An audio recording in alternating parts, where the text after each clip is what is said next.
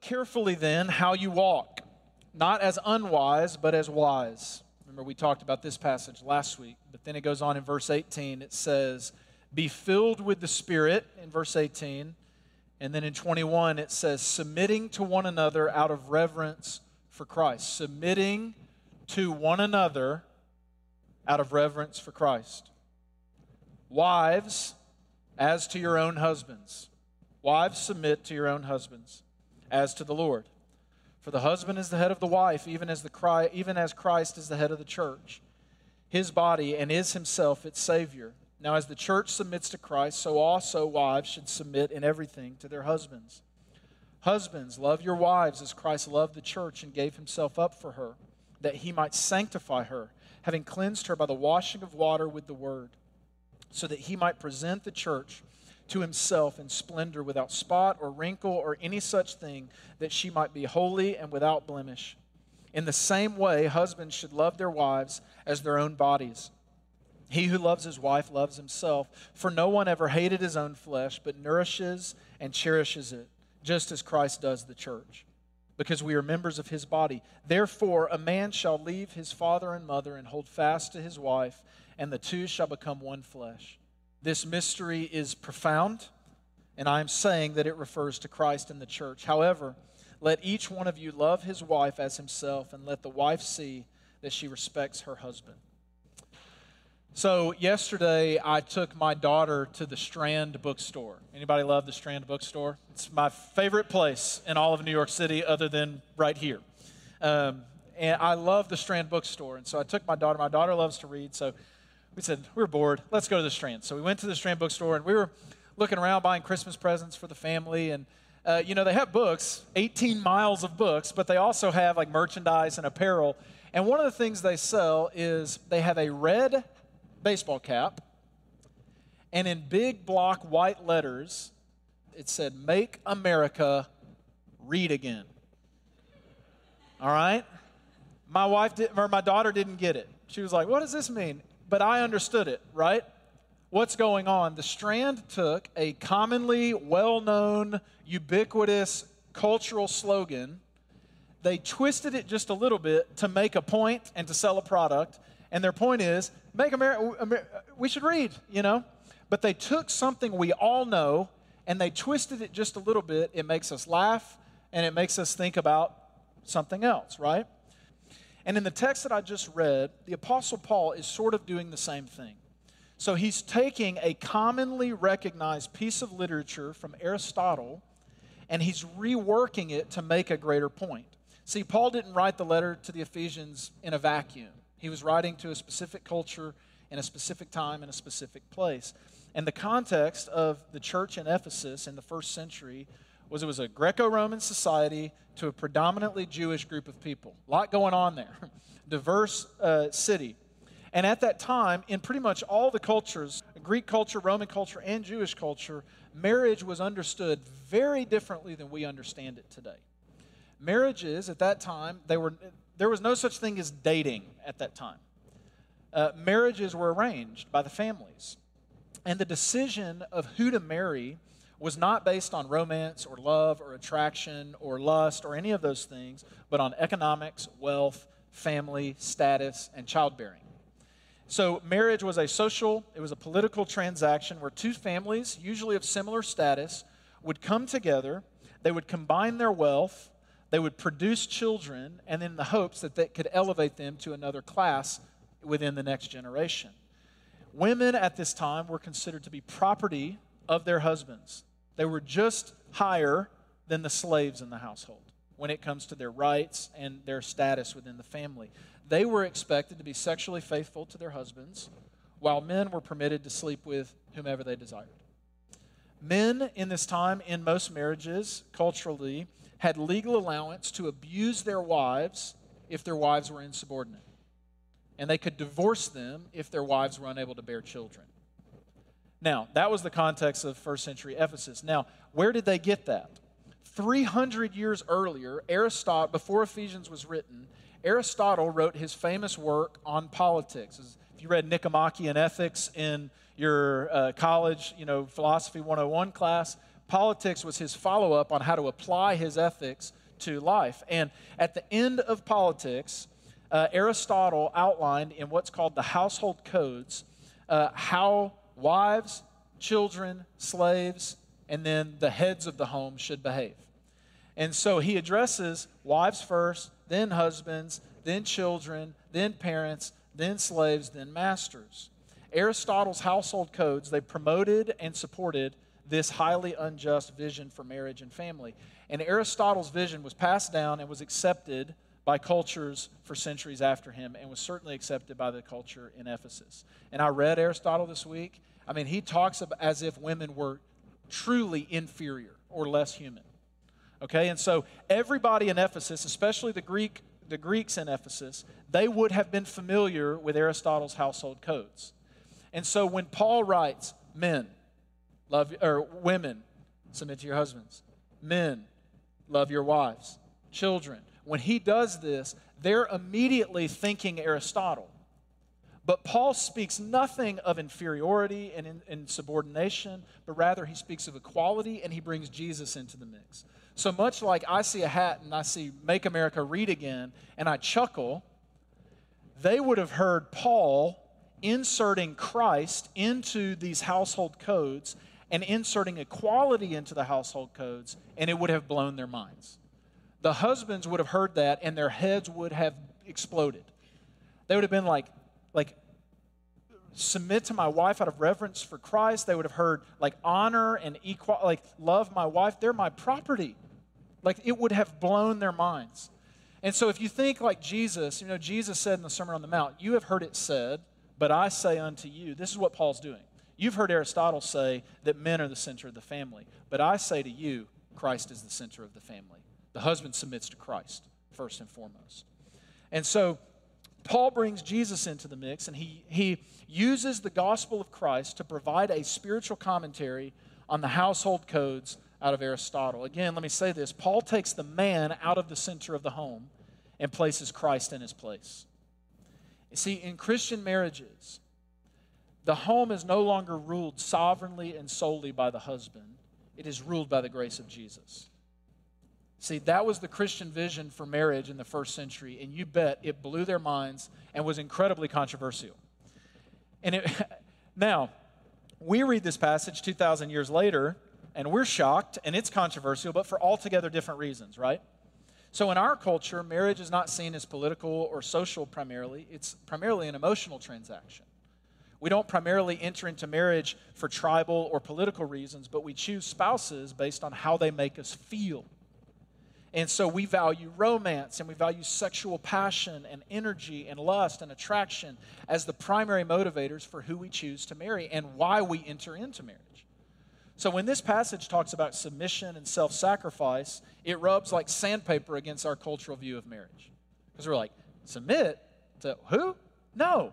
Marriage is about me and having my needs met, not me laying my needs down for the sake of someone else to meet their needs. You see, this passage it's also really difficult to read in our culture because we've seen people abuse this passage horrifically. What many people will do is they'll take the line, Wives, submit to your husbands as to the Lord, they'll rip it out of context, and then they'll interpret it apart from the whole of Ephesians. Remember what Ephesians is about. Ephesians is about you have been saved by the grace of Jesus, you've been forgiven, you've been adopted into the family of God, and in this family, Jew and Gentile are equal, men and women are equal, all are together into this new family. And so people will take this passage out of its context and then interpret it apart from the whole of Ephesians. And so people will use a passage like this to dominate and belittle their wives and women in general. And they'll rob women of their agency and they'll crush their spirit. And some will use this passage to encourage women to stay in abusive relationships. If you're in an abusive relationship, get help and get out. Very clearly, I want to say that. But what I want you to see is that in the Gospels, whenever Jesus gets around women, they're lifted up, not pushed down. Furthermore, every single command of Jesus leads us away from the temptation to dominate others for our own sake and toward laying ourselves down for the sake of others. So I say all those things, but I also say that women who have a desire to honor the scriptures will indeed have to grapple with what it means to submit to their husbands as to the Lord. But men also will have to grapple with what it means to submit to their wives out of reverence for Christ and to love our wives the way Christ loved the church and gave himself up for her. So that was a long introduction. I, mean, I hope it's not a long sermon, but we'll see, you know. Uh, so let's get into the text. Last week, we looked at verses 18 through 21 where Paul says this is what a spirit filled life looks like for all Christians, men and women. And it ended with verse 21, which said, Everyone submitting to one another out of reverence for Christ. And all through Ephesians, Paul's been applying that to the church. We all submit to one another. And then now he pivots and he starts applying it to relationships. And what we need to know as we read this passage, everything Paul will say about marriage and family in the following paragraphs is framed by verse 21. So, in all Christian relationships, both men and women are called to mutually submit to one another out of reverence for Jesus. And in fact, there were no paragraph breaks in the original Greek. So, we read uh, verse 21, and then there's a paragraph break in a new section, and then it says, Wives, submit to your husbands as to the Lord. In the original Greek, there weren't paragraph breaks. That's our translators, and usually they do a good job making paragraph breaks because it helps us understand things. But here it messes up the translation because it was actually one long sentence. And so when we read in verse 22, wives submit to your own husbands, what, there's actually no verb in that sentence. There's, it does not say wives submit to your husbands. What they do is they actually pull the verb from verse 21 down. So the way it should read is submitting to one another out of reverence for Christ wives as to your husbands. Okay? So we read wives submit and we, it gets really harsh. But Paul is saying we're all submitting to one another out of reverence for Christ. So, long introduction. Let's get into the text. Wives, submit to your own husbands as to the Lord. For the husband is the head of the wife, even as Christ is the head of the church, his body, and is himself its Savior. Now, as the church submits to Christ, so also wives should submit in everything to their husbands, and let the wife see that she respects her husband. So there's two verbs here that are given as commands to the, to the wife submit and respect. Submit is a scary word, isn't it? Uh, we think of Handmaid's Tale. Anybody thinking of that right now when you're like, wives, submit to your husbands? Uh, Ephesians 5 is not talking about Handmaid's Tale, it's talking about Jesus and the church. But to submit means it's a military term which means to align yourself underneath somebody's leadership. It's so it's to entrust yourself fully to the leadership of someone else. And men are called, and we'll see this in a moment, to lead their wives, not by domination, not by rule and sovereignty, and this is how it's going to be, but men are called to lead. Men are called to be leaders of their home, not through force, though, but by serving. And so submission then is to allow your husbands to serve you. And but that's actually that sounds easy, doesn't it? But it implies trusting yourself fully to another person. To trust that that person has your only your well-being and your flourishing in mind and to submit to someone's love is to make yourself vulnerable enough to let them love you and make decisions with you and for you. And to submit to your husband, women, is to let him love you. That sounds easy, but in my experience as a pastor and counseling couples, it's really hard. Because in our lifetimes, we all accumulate experiences where we've entrusted ourselves to someone and they've rejected us. We've all, it could be a parent, it could be a, romantic relationship, it could be a child. We've all had, it could be a friend. We've all had experiences where we've entrusted ourselves to someone that, we, that was supposed to nourish us and they rejected us. And so, what happens is we develop defense mechanisms in our heart and in our actions. And so, what happens is many of us, we enter into marriage later in our lives with our guards up. And our, we have walls built up to protect ourselves, to keep ourselves from being rejected, and to keep ourselves from getting hurt. And so, what happens is in relationships is we will hold parts of ourselves back, and we don't let our spouses all the way in to the most tender places because we're afraid that if we, if we give them all of us, they could reject us. And that could be pain again. And so, submit to submit, wives, like Jesus and to Jesus, is to let your husband love you. I'm not going to give practical examples of how that works in your marriage because every marriage is different. But it just means to let them into those places that you're afraid to let them into. In verse 33, it also says that Christian women should respect or honor their husbands. Now, I know that there's a stereotype of men as having like bravado and being cocky and all of that. And in fact, I saw a popular meme a few weeks ago that was kind of being passed around social media, and it was a funny prayer. And it said, this woman said, God, give me the ability to seize the day with the unearned confidence of a mediocre white male. That's funny, right? That's funny. Like give me give me the give me the ability to seize the day with the unearned confidence of a mediocre white male. That's funny. I'm not like that's funny. But let me tell you, as a mediocre white male, truly, let me in let me let you into my heart. Sometimes the unearned confidence that I may project or we may project, and I don't just speak for white men, but all men, and not just mediocre men, but even very amazing men. Most men I know behind the facade is actually a lot of insecurity. A lot of men, I, I counsel men, talk to men, small groups with men, teach the Bible with men. Like most men, behind all of the bravado and the cockiness and just the trying to put on a strong face, most of us are carrying loads of insecurity. And a godly wife who is a gift to her husband is a woman who respects her husband and honors him. A godly wife is a woman who believes in her husband, who, a, a woman who has a vision for what her husband can be and calls her husband to live up to that, not by insulting him, but by lifting him up. Nathaniel Hawthorne the classic author was once laid off from his job at a custom house. And so he was walking home and he was just like like most men would be like if you get fired from your job you're walking home going how am i going to tell my wife? And he was just terrified of telling his wife and he was depressed and ashamed and insecure. And he walks in the door and his wife says what's going on? And he says well i lost my job today. And he tells her the story and she replied nathaniel this is great news. He's like what she says, Now you can spend a year finishing your book. And he said, Well, what do you think we're going to live on while I'm writing it? And she opened a drawer, true story. She opened a drawer, pulled out an envelope, and it had a substantial amount of money in it. And he said, Where on earth did you get that?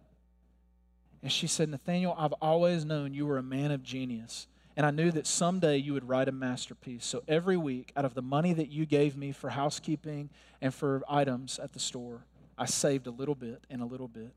And here's enough to last us for the whole year. And from her trust and her confidence in her husband came one of the great novels of American literature, The Scarlet Letter. You see, the respect of a wife brought something out of him that nobody else saw. He didn't even see it in himself. And she didn't insult him to lift him up, but rather she lifted him up to lift him up. So, wives, be your husband's chief encourager and chief respecter. Listen, I don't know who the model husband is in our congregation. I don't know who lives out this, the, the, all the commands for a husband really well, but I know who lives out these things for a woman, and it's my wife. Listen, one of the ways she lifts me up is she will take, I'll do a hundred things wrong and she'll take the one thing that I do well and she'll she'll encourage me like crazy with it. And so she'll post on social media. One of the things, one of my love language is public praise. Like you can give me a gift, I'll say thank you, but if you really want to just bless me, just praise me publicly. I, that's just how God made me. I know it sounds egotistical, but that's just how God wired me. And my wife knows this, and you'll see throughout the years, she'll make a post on, on social media and it'll just be a post giving me honor that I don't deserve. Or if my friends are over, if I'm around my friends, my wife will pick one thing that I've done really kind and generous to her, and she will praise me in front of my friends. Now, I know all the thousand things I do wrong as a husband, but when she encourages me on those small things, what it does is it inspires me to live up to the man that she's got a vision of me being. Wives, be an encourager of your husbands. Husbands, remember, everything is framed by verse 21 submitting to one another out of reverence for Christ. Husbands, love your wives as Christ loved the church and gave himself up for her, that he might sanctify her, having cleansed her by the washing of water with the word, so that he might present the church to himself in splendor, without spot or wrinkle or any such thing, that she might be holy and without blemish. In the same way, husbands should love their wives as their own bodies. He who loves his wife loves himself, for no one ever hated his own flesh, but nourishes it and cherishes it, just as Christ does the church, because we are members of his body. So earlier, when Paul was talking to the women, he said that husbands are the head of the home. And we're like, what in the world? This is 2021. In fact, my, our insurance company has listed me as the head of the household on our insurance policy. And so um, my wife is actually not only the head of the household can make changes. So my wife will call our insurance company and be like, "Hey, I need to make changes on our insurance policy for you know our daughter or whatever." And they're like, "You cannot do that we need to speak to your husband. And every time we're like, this is 2021. we're like, why can't she change our uh, uh, insurance policy? That seems so weird to our ears, doesn't it? Head of household. Head of the home. That's frustrating to modern ears because we're aware of power dynamics and abuse and equality and all of that. But the Bible does say that the man is the head of the home. That's what it says in the text. But the word head is connected to Jesus. So, for the husband to be the head of the home, then, is to be like Jesus. It's not a role connected to power, but a role connected to servanthood. So, whatever head means, and Paul later says marriage is a mystery, so I'm going to punt there and be like, it's mysterious. I don't know, okay? So don't email me that I. Whatever it means, it doesn't negate the fact that to your wife, you are her Christian brother and her servant first okay? And everything that Paul says to us following that, we must recognize that we are a servant. It's, this is not a position of power, it's a position of servanthood. Paul says this to men He says, Give yourself up for your wives, just as Jesus did for you. That is not only a hard command, that's an impossible command. I mean, that, eh, that, is, a, that is difficult. Jesus died for the sins of other people. He bore the burdens of those who did not respect him. He bore the burdens of those who mistreated him. He took responsibility for sins that were not even his fault. There was no ego, there was no selfishness to be found in Jesus. But men, that's how we're to love our wives.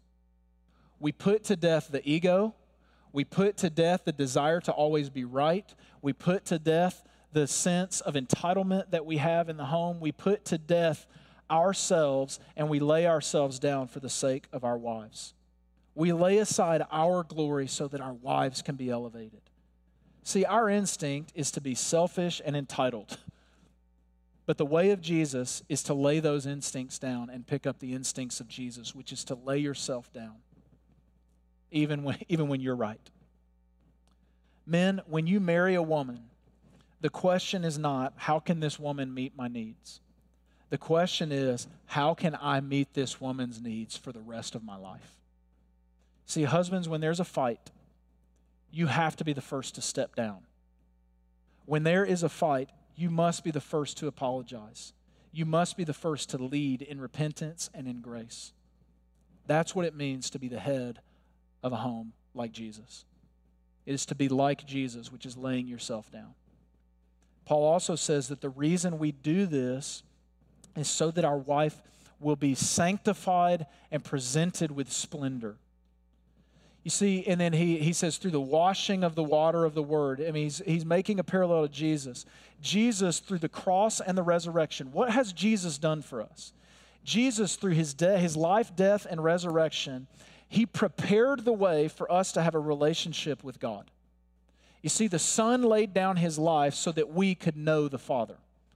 Men, if you are married, your calling as a husband is this you are to make every preparation within your power for your wife to grow in her relationship with God. And you are called to remove every obstacle that might hinder her from knowing more of God. You are called to daily lay your life down so that she can live hers. Listen, and some men hear this and this overwhelms them. And I've heard many people preach this passage and they say, Men, this means that you need to make more money than your wife. You need to be the financial provider. You need to be smarter than your wife. You need to know more Bible. You need to teach her the Bible. Listen, my wife knows more Bible than me. And, and uh, like, uh, it's, and listen, many of you guys, your wife makes more money than you. It's okay. You're not called to be better than your wife. That's not what it means to lead and to prepare the way for your wife to know God. You're, you don't have to be smarter, you don't have to be better. All this is asking is it means that your wives must thrive spiritually because of you, not in spite of you. Your calling as a husband is to see the spiritual potential in your wife and make every effort to help her reach that potential. And men, I know in this room tonight, if you have the Holy Spirit within you, as you hear these words, I know that you're thinking, this is what I want more than anything. Unless the Holy Spirit has left the room, and He has not, I know you men are going, this is what I desire. I want to be this for my wife. And you may feel so inadequate to this calling.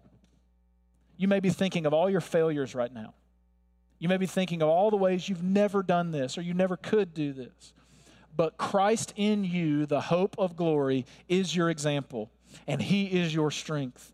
Men, if you fix your eyes on Jesus day by day, you can love your wives in this way. Paul says, Therefore, a man shall leave his father and mother and hold fast to his wife, and the two shall become one flesh. Paul says, This mystery is profound and I'm saying that it refers to Christ and the church. Paul essentially says, I don't know how to explain it, but this whole thing, it points to Jesus. See, Christian husband, Christian wife, mutually laying down your lives for the sake of the other so that the other can reach their full potential as a follower of Jesus. That is the vision of marriage in the scriptures. Two parties laying themselves down for the sake of one another. And Paul says this refers to Christ and the church.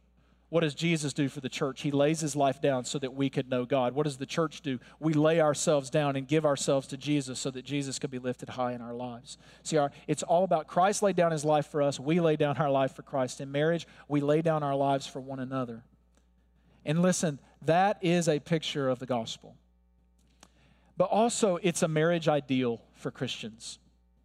Paul is writing to Christian husbands and Christian wives. And so I know that not all marriages fit this ideal. The Bible is well aware that not all marriages fit this ideal. First Peter, for example, Peter says he makes a point to talk to women who are married to unbelievers.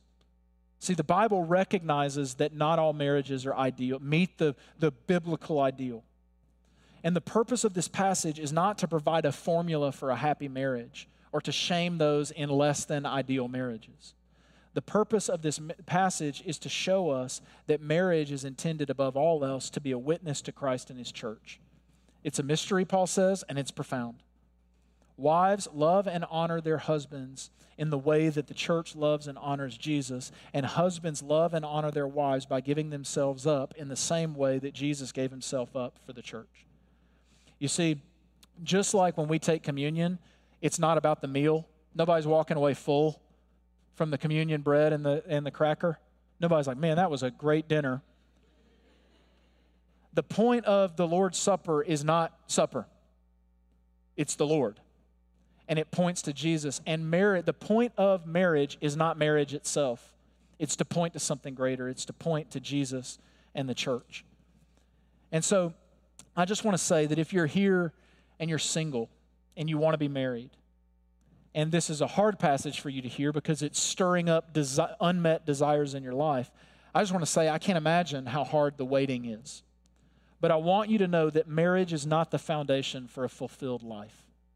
Jesus is. Married people can tell you that. Marriage is not the foundation for a fulfilled life. Jesus is. Jesus was never married, and he lived the abundant life. Paul, who wrote this passage, was never married and yet he lived a full life. You see, the point of marriage is not marriage, marriage points to Jesus. Marriage will never satisfy you like Jesus, but marriage points you to Jesus. And I want you to know, single people, is that even in your waiting, your desire for marriage can strengthen you into the image of Jesus in the same way that actual marriage does. See, in this passage, we're talking about how marriage actually forms us more like, it calls us to live more like Jesus. You don't have to be married to strive to live like Jesus. You don't have to be married to become a person who honors and respects and encourages those around you. And you don't have to become married to be the type of person who lays your life down for the sake of others. You don't need a spouse to grow into this type of person. You just need a spirit filled heart ready to pursue the way of Jesus. And Jesus will honor that. If you are divorced, or maybe you're in a difficult marriage here, or perhaps you're widowed, perhaps you hear this and you think, boy, I have lived and I have failed in every way to live this out. Maybe you're divorced and maybe you feel like it was your fault and you're just you're hearing this passage and you're going i did not do any of this. There is grace for you. You can be forgiven and you can even let your failures remind you of the grace of christ who died for us while we were yet sinners. Perhaps you are or you were in a marriage where you have given all of yourself to someone, but nothing was or has been given in return. And that's painful. And you go, I'm doing what it says for me to do, but they're not doing it back. That is painful. But I want to speak to you this afternoon and say that it is here where you are joining with Christ's sufferings.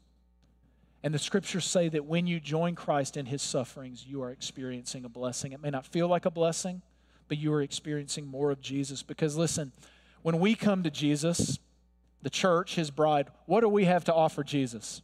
Nothing. It's just like a, a, every sin we commit, it's like adultery all over again. We don't give much back to Jesus in the relationship, but he continues to pour himself out for us.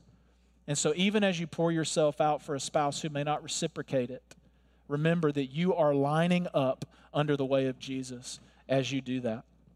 Listen, your pain, while it is incredibly painful, Jesus knows and he sees it because he's experienced it. And he has promised that one day he will wipe away your tears. Wives, love your husbands and respect your husbands in a way that honors and builds him up as the church builds up the name of Jesus. Husbands, love your wives and give yourself up for her as Christ did for you. That is the will of God for your life.